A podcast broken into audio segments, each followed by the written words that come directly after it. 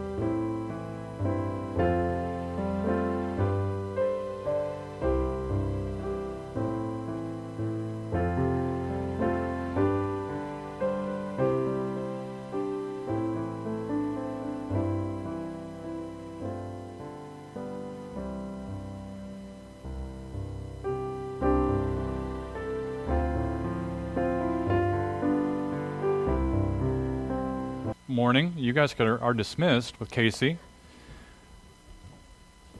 Tyler, you're too big.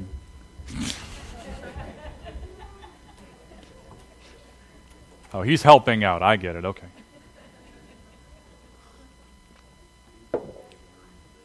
yeah. I believe that. So I feel like I've been writing this sermon for the last four months. Um, this year, we've been, well, even starting last December, we started with this idea, this, this one word, um, with. And it was the concept that God is with us. And it makes sense at Christmas time because Emmanuel means God with us. And it began to, in the last 12 to, well, one to two years actually, between um, different things that I've been reading, different things I've been studying. There's a, a conference that I went to with a bunch of middle schoolers that I just absolutely connected with the content and the way that they, um, the way that they just took the entire Bible and they made it into a con- continu- there was some continuity to it, if I can talk right. Um, throw the, uh, the, the triangles up there, Aaron. This was their logo. And uh, I, asked, I asked Christ in Youth, um, the organization um, that put on the Believe Conference, if I could use this, and they sent it to me. And the idea was that God is three, three in one. It's a, it's a foundational doctrine of the Christian faith that in the, in the Bible, God is revealed as three, yet is always referred to as one. And if, if you will, the bigger triangle might be the, God the Father, uh, the God revealed in the Old Testament, in the law, and in the prophets, that it was this God whose spirit hovered over the waters at creation. This is Genesis 1. This is the God created the heavens and the earth, and the Spirit of God hovered over the surface of the deep. And that God created all things, and man and woman, in his likeness, in his image, and he walked with them in the cool of the day. And then that communion, that interaction was broken by sin. And then this God decided to pursue his people and be with them and choose some out of the creation in order to be with them in different ways. Um, in the cloud, and in the fire and in the burning bush and in the mountain, but also in things that he had his people make, such as the tabernacle, where he, his, his presence went and filled a part of this tent of meeting where Moses met with him.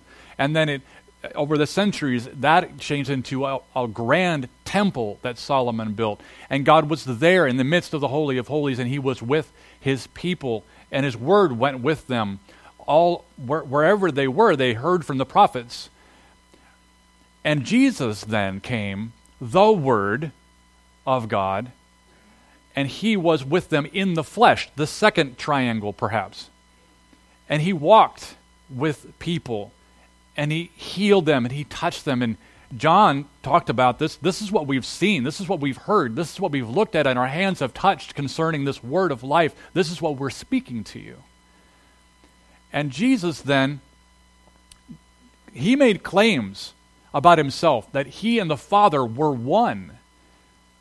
And he knew who he was, and he was trying to communicate that he, was the, he is God in the flesh entirely man, but yet fully God in every way. And he, he came to destroy the devil's work. He came to forgive sin. He came and he knew from the very beginning that he would give his life as a ransom for many.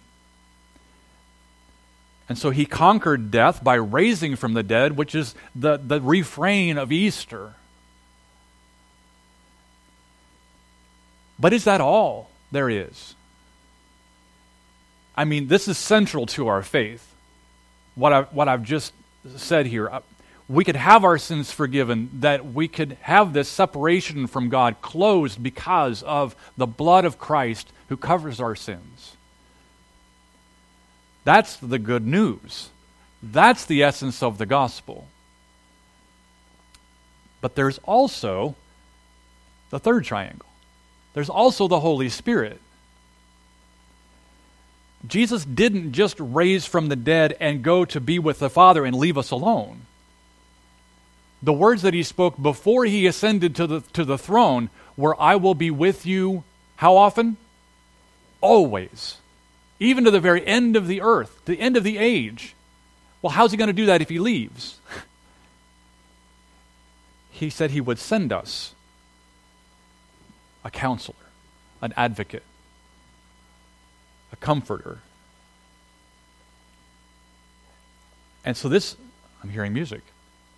I'm not sure where it's coming from. Um,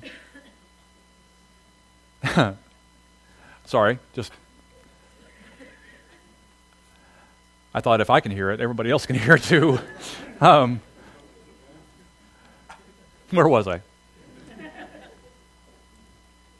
So I began to think um, how, do, how do all these work together? Is that God, from creation,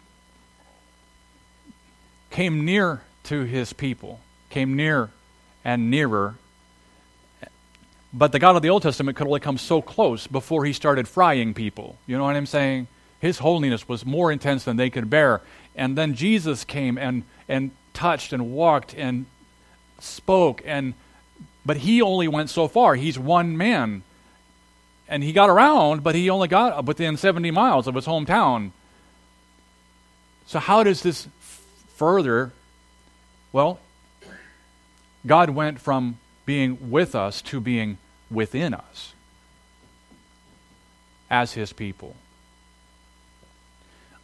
And I began to think about all the, all the ways, all the times that Jesus talked about this. And if um, I, I don't have these um, as slides on the screen, but I, I will be flipping. And if you're if you're a flipper, Bible flipper, or if you're good with your device, open up to Matthew 16.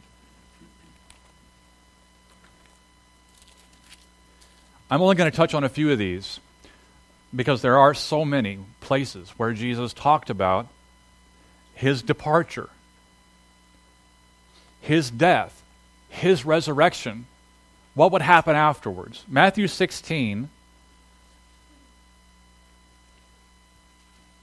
verse 21.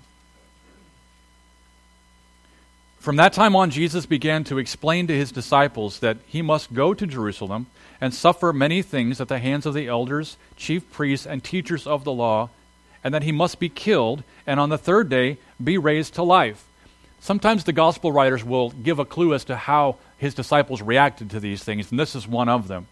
Peter took him aside and began to rebuke him. Never, Lord, he said, this shall never happen to you. And Jesus turned and said to Peter, Get behind me, Satan. My adversary, the one who stands in my way, get behind me. You're a stumbling block to me. You do not have in mind the things of God, but the things of men.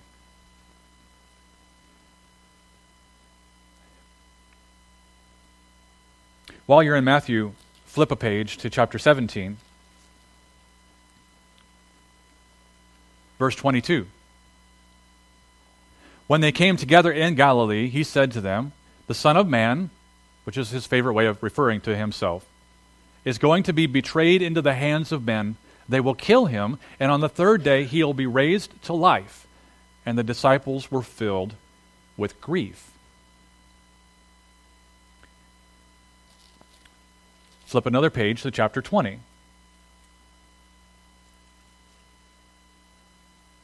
Verse 17. Now, as Jesus was going up to Jerusalem, he took the twelve disciples aside and said to them, We are going up to Jerusalem, and the Son of Man will be betrayed to the chief priest and the teachers of the law. They will condemn him to death and, will, and turn him over to the Gentiles to be mocked and flogged and crucified on the third day he will be raised to life. It's the third time in as many chapters as Jesus talks about what's going to happen to him, each time giving more and more detail.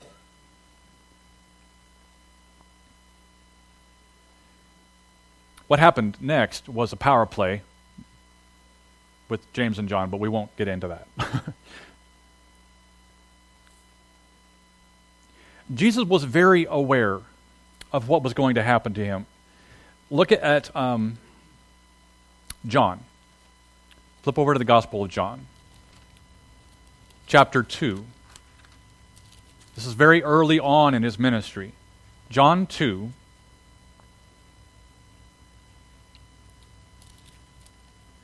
Verse 19. This is after uh, the incident that Kyle referred to, um, clearing the, te- the temple of those selling, turning over the tables of the money changers. In chapter 2, verse 18, the Jews demanded of him, What miraculous sign can you show us to prove your authority to do all this? And Jesus answered them, Destroy this temple, and I will raise it again in three days. You imagine standing in the Temple Mount with all of these glorious buildings, 46 years it took to build all of what they were seeing. And the Jews replied, It takes 46 years to raise, build this temple, and you're going to raise it in three days. But John gives us a little explanation. But the temple he had spoken of was his body. And after he was raised from the dead, his disciples recalled what he said. Then he believed the scripture and the words that Jesus had spoken. He knew from the very beginning this was going to happen, and he spoke these things, sometimes in cryptic language, sometimes just flat out, plain, simple language. This is going to happen to me.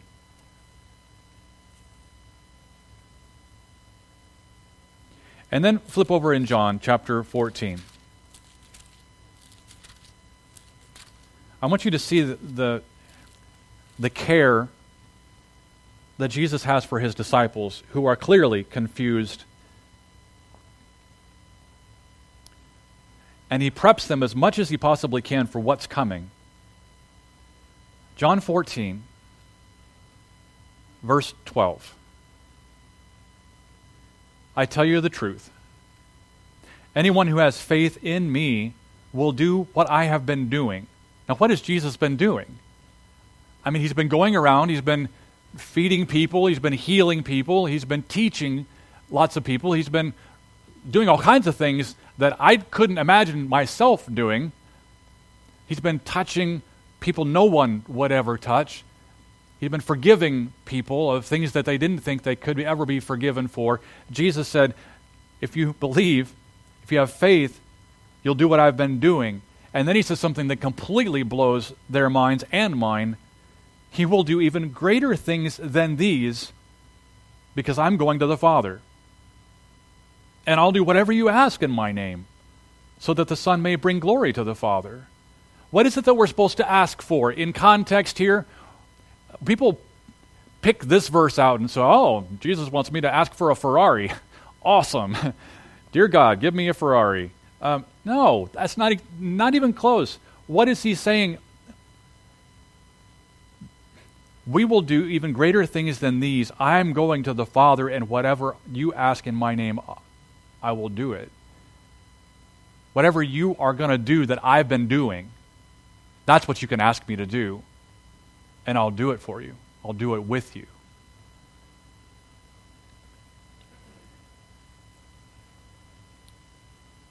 Verse 16 I will ask the Father, and he will give you another counselor to be with you forever, the Spirit of truth. Down to verse 26 but the counselor, the Holy Spirit, whom the Father will send in my name, will teach you all things and will remind you of everything I have said to you.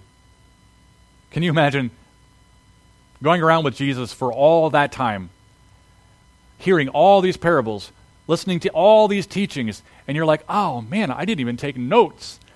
How am I going to get all this down? He's going to leave, and I can't remember a thing. No, no, no. The Holy Spirit's going to remind you of everything I've told you. Chapter 15, verse 26. When the counselor comes, whom I will send to you from the Father, the Spirit of truth who goes out from the Father, he will testify about me, and you also must testify. And here's where I'm going with this. Chapter 16. Again, this is all Jesus talking. 16, verse 5. Now I'm going to him who sent me. Yet none of you ask me, Where are you going? Because I've said these things, you're filled with grief. But I tell you the truth, it's for your good that I'm going away. Unless I go away, unless I go away, the counselor will not come to you. But if I go, I will send him to you. What could be better than having Jesus right there?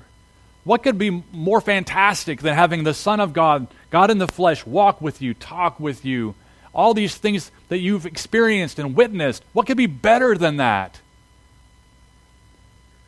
The Holy Spirit. And Jesus is telling them, Look, I know you're sad about this, but this is a good thing that I'm leaving. I got to go. Otherwise, this part of the plan won't happen. Instead of just one God presence walking the earth, once the Holy Spirit comes, now there are millions. Millions of places where heaven meets earth because the Holy Spirit is in the hearts and the lives of all of his people. Do you see how this is getting bigger and better? Do you see how this is even more than Jesus died to save me from my sins? He did that. And he resurrected to conquer death, but he also said, I will be with you always. And you're going to carry my name and my likeness and my character to the world. This is our mission. This is our call. And there are people throughout Scripture that didn't get it. There are many of us who don't understand. Jesus said, if you're not willing to lose this life, you can't gain something better. Unless a seed falls to the ground and dies, it cannot grow a plant that will produce a harvest. How do you, how do you, uh, how do you convince a baby in the womb, man, you can't, I'll bet you can't wait to get born. and they're like, no, I like it in here. It's warm, it's dark, I feel my mama, I get all the nourishment I need. It's all tight and cozy. And, and you're like, no, no, no. You don't understand what it's like out here. You don't know what it's like to get a hug from your dad. You've not even said hello to your dad yet. And you don't, you don't know what it's like to run through a field of flowers and to taste bacon. You don't have any idea what this is going to be like for you. Can you imagine seeing the sunrise and, and going out in a boat and catching a fish? You can't do any of that where you're at right now. Oh, I think I'll just stay right here. It's so nice and cozy. They can't even grasp what the world is like outside the womb. Can you even imagine what's waiting for you outside of this broken world? Are you willing to cash this in for what's better? Are you willing to lose your life in order to save it? C.S. Lewis said the Christian way is different, it's harder, and it's easier. Christ says, Give me all. I don't want so much of your time and so much of your money and so much of your work. I want you. I have not come to torment your natural self, but to kill it. Listen, Jesus didn't come to make you better people, to make you more moral, to make you follow the rules better. Jesus came so that you would die to yourself and that you would gain new life, a new creation in Him. He goes on, no half measures are any good. I don't want to cut off a branch here and a branch there. I want to have the whole tree down. I don't want to drill the tooth or crown it or stop it, but pull it out. Hand over the whole natural self, all the desires which you think are innocent, as well as the ones you think wicked, the whole thing. I will give you a new self instead. I, in fact, I will give you myself. My own shall become yours. The terrible thing, he says, the most impossible thing is to hand over your whole self, all your wishes and precautions to Christ. But it's far easier than what we're all trying to do instead. For what we're trying to do is remain what we call ourselves and to keep personal happiness as our great aim in life. And at the same time, yet be good. We're all trying to let our mind and heart go their own way, centered on money or pleasure or ambition, and hoping, in spite of this, to behave honestly and humbly. And that's exactly what Christ warned us you could not do. As he said, a thistle cannot produce figs, if I'm a field that contains nothing but grass seed, I cannot produce wheat. Cutting the grass may keep it short, but I shall still produce grass and no wheat. If I want to produce wheat, The change must go deeper than the surface. I must be plowed up and resown. Easter's all about the resurrection. It surely is. But why does Jesus spend so much time talking about giving up our lives, our wants, our desires, our wealth? Because it's no sacrifice at all. Look what he did. Look what he gave up. In obedience to the Father, look what he did. He modeled it for us. In Mark chapter 10, is one of a few different places where he says something like this Mark 10, verse 29. I tell you the truth, Jesus replied. No one who has left home or brothers or sisters or mother or father or children or fields for me and the gospel will fail to receive a hundred times as much in this present age homes, brothers, sisters, mothers, children, and fields, and with them persecutions and in the age to come, eternal life. Here's what I want to try to do to, uh, to get this real. And here is your assignment, and I have five minutes to tell you. First of all, I need a few um, uh, people who are willing to pass out money that doesn't belong to them. Anybody? Come on up here and help me pass out money. I've got money to give you. Everybody gets a dollar. Anybody over here want to hand out money? Okay. Thank you. Thank you, thank you. Okay, there's one. I think that'll I think that should be enough. But I'll give you that instead. Everybody gets a dollar. Everybody.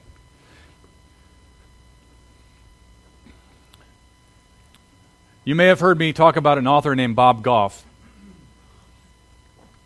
He wrote a book called Love Does, which I highly recommend you read. But first, let me tell you about a kid in uh, the youth group that we had in Indiana. His name was Doug Annawalt.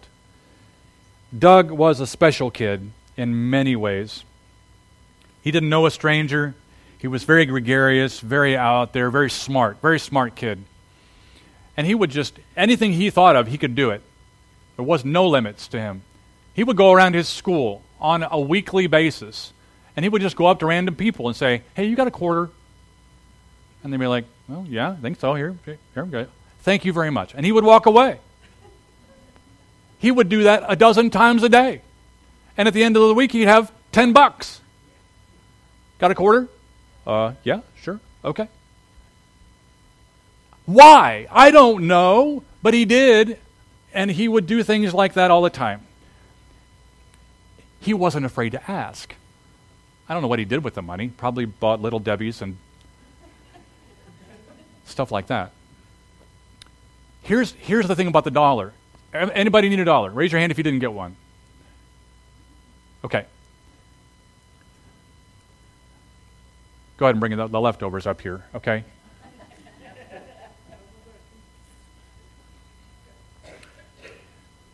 Bob writes a, um, thank you. Bob writes a chapter in his book, Love Does, called Bigger and Better.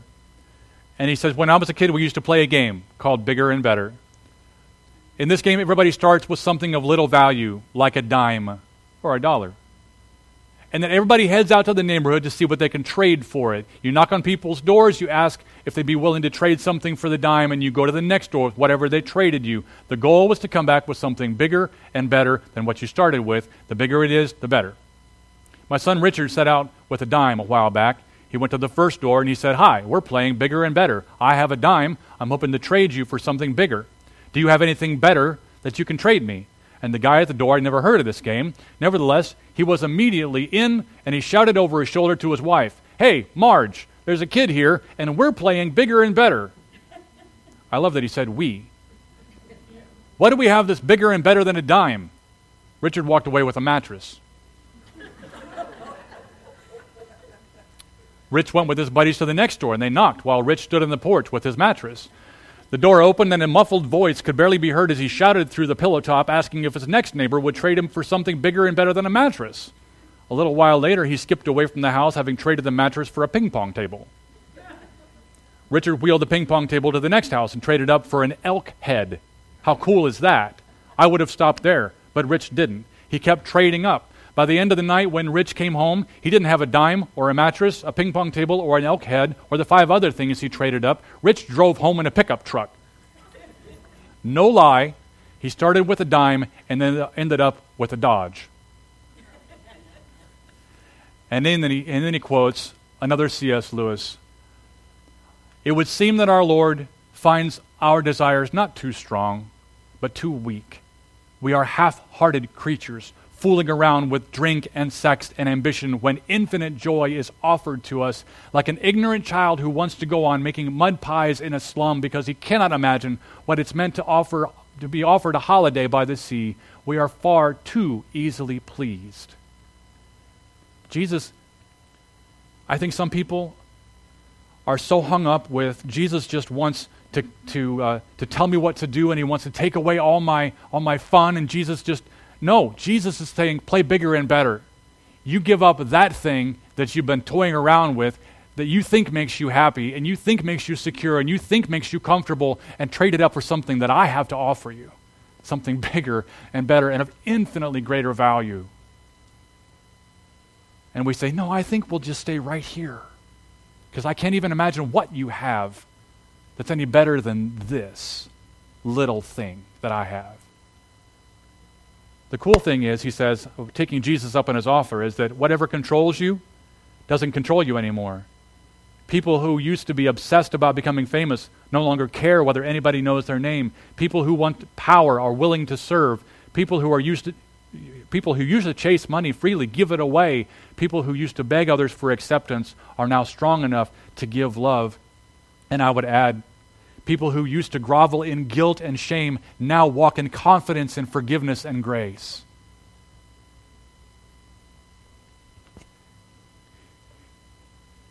Here's the thing about the dollar I want you to play bigger and better. I want you to go to your workplaces. I want you to go to your neighbors. I want you to go to your family members. And I want you to say, I've got a dollar. What do you have that's bigger and better than this? And you can play as long as you want. But you're going to get for, for those of you who are here you're going to come back next week, you're going to have seven days to play this game. And here's what you might even be able to shoot for. There's a ministry we have here. Some of you may have heard of it. It's called the Orange Swan. They're in constant need of furniture, beds, dining room tables, appliances, cook stoves, refrigerators. Anything else? That's good. Okay, it's a good start. Or the finances to be able to get those things used on a regular basis, which they use petty cash to do. Or you might have a neighbor that really needs something and you don't know how to help them. You play bigger and better, and you might be able to bless your neighbor with something. Even if you're the, the servant who got the one talent and you buried it in the ground and you bring it back next week and you put it in the offering plate, I might, I might call you wicked and lazy, but at least you gave it back. I'm kidding. I won't call you names. I'm just saying. if I find a bunch of $1 bills in the offering plate, I'm going to I'm to be hacked. That's what I'm going to be. At least trade up for a fiver. You know what I'm saying? And it all goes to kingdom work. It all goes to something that will bless others in ways that $1 can't, but something else could. And you don't know what kind of conversations you might have with people saying, you know, my crazy preacher is telling me to do this, and you got anything better than a $1 bill? What is that all about? Well, let me tell you. Here's what we're going for. Here's what we want to do. We're over time already, um, but I think people will understand. Uh, uh what I'm trying to do is to live out the resurrection to live out this great, grand life. Come on up here, guys. We're going to sing. Um, that we've been called to. And, um, and it's bigger than just having your sins forgiven and getting your ticket punched to go to heaven. It's bigger than that. It's better than that. That's good. That's great. But it's so much more than that. Don't walk away from Easter just saying, oh, I guess I'm safe because Jesus died for me. Well, yeah, but you're willing to live for Him. And He's got so much more that He wants us to offer the world in His name. And, and it's grace. And sometimes it's, it's hard because you don't think people deserve it. But then again, neither did I. Let's stand and sing together.